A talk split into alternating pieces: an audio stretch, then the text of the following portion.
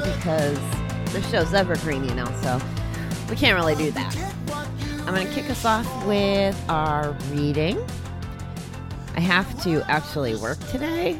I told you I was on vacation, but today's the one day I got to work because there's a monthly function that has to get done, and I'm trying to be helpful. So I got to actually be on a little bit more solid schedule today. So here goes. That's why you're getting me without a full cup of coffee in me. Anyway, here goes. April 1st. I do not want to stand with the setting sun and hate myself for the things I've done. By Edgar A. Guest. We have finally come to terms with many unpleasant things in our lives. The pain of our addiction led us away from who we really were.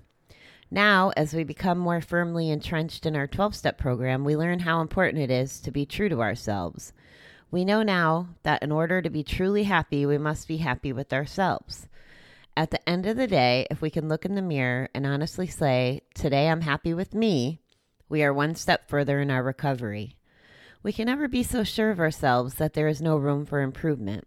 When we find ourselves becoming disillusioned and unhappy, we can do an inventory asking, Am I the best me I can be? Maybe our minds need to be stretched and stimulated.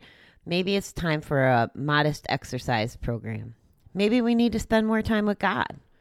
Doing one small thing can help us feel better about ourselves. Recovery is a lifelong journey. Each day we take another step. When we do the small things to grow, one day, perhaps today, we'll look up and feel the happiness gathering in our lives. Today, let me do the things I know are right for me. Wow, that was a good one, right? I related to so many things in that reading. It, it definitely is, and it being recovery is a long term game. You know, we don't we don't get cured overnight. We don't get to just do the work some of the days. I I think I mentioned that I would share what happened on the hills yesterday and it seemed kind of relevant today. So on my bike ride yesterday, I had a couple thoughts that went through my head, all these little like recovery thoughts. And one was about the hills in the distance and how by the end of last year when I was biking a little more regularly, I could go farther, I could get up the hills faster, I could breathe easier, all those things that were a little bit more challenging yesterday because I was out of practice.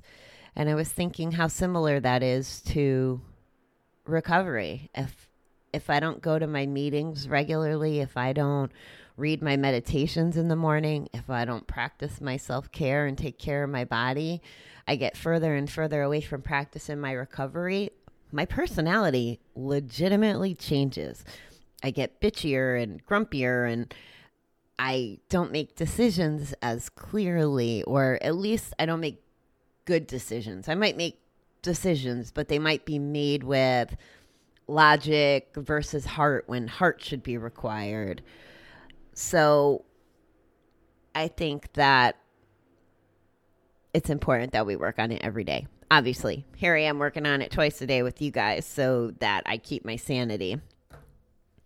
The other thing about my trip yesterday was I left the house, I went outside and it was I went to go pump up the the air down at the gas station at the corner and it was cold and I was not dressed right.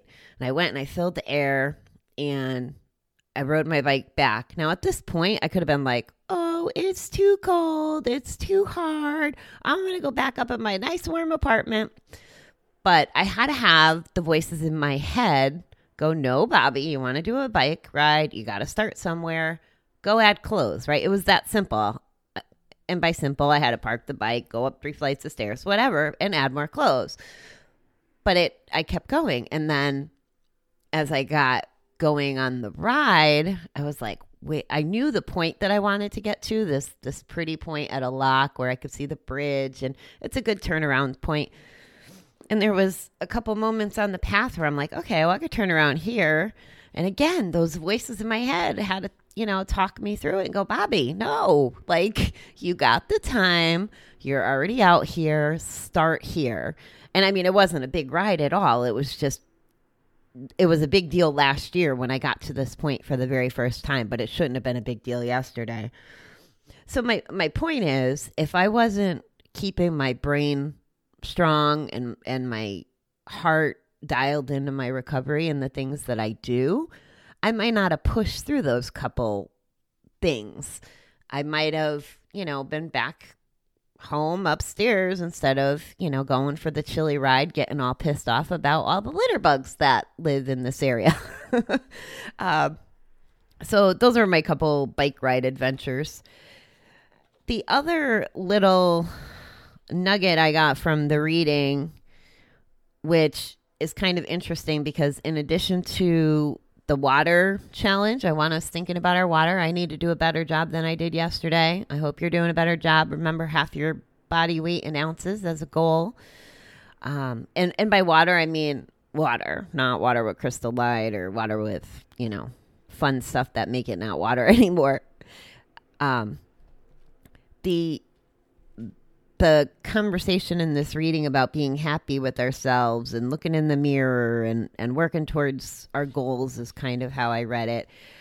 I I found a little like question of the day. You know, I'm gonna keep mixing this up. I'm on the fly and I can do whatever I want. So um here's yesterday we we talked about trying to learn something new every day. And that in the water, I hope you keep doing every single day. And, and I'm going to keep reminding you every single day because I believe that uh, taking care of our body and our mind are both important and both help us become more successful in recovery. So here's a different kind of question. And here goes What would you do if you knew you could not fail? I think that this question, you know, maybe journal about it, think about it, talk to someone in your quarantine about it. Like really look into that and see what would the what would the answer be and take fear off the table. And that's that's what I've been trying to train my voices to do. I mean, I am not still, I'm still working on my confidence to be here with you I was very fortunate that, you know, one of my friends said, Bobbie, your show's good, but stop apologizing. And I didn't even realize I was apologizing. And it had to do with my editing.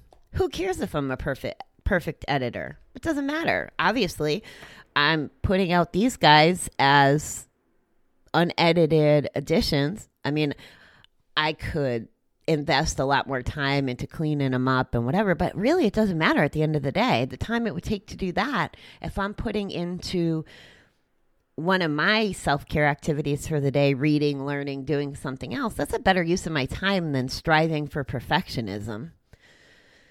So, all right, that was a lot to take in and a lot to say, and I think you get where I'm coming from. So, I'm going to bid you farewell until this evening hope everyone has a great day. Don't play too many cruel jokes on each other. Um, have a little fun with it. Thanks, beautiful people. Talk to you soon.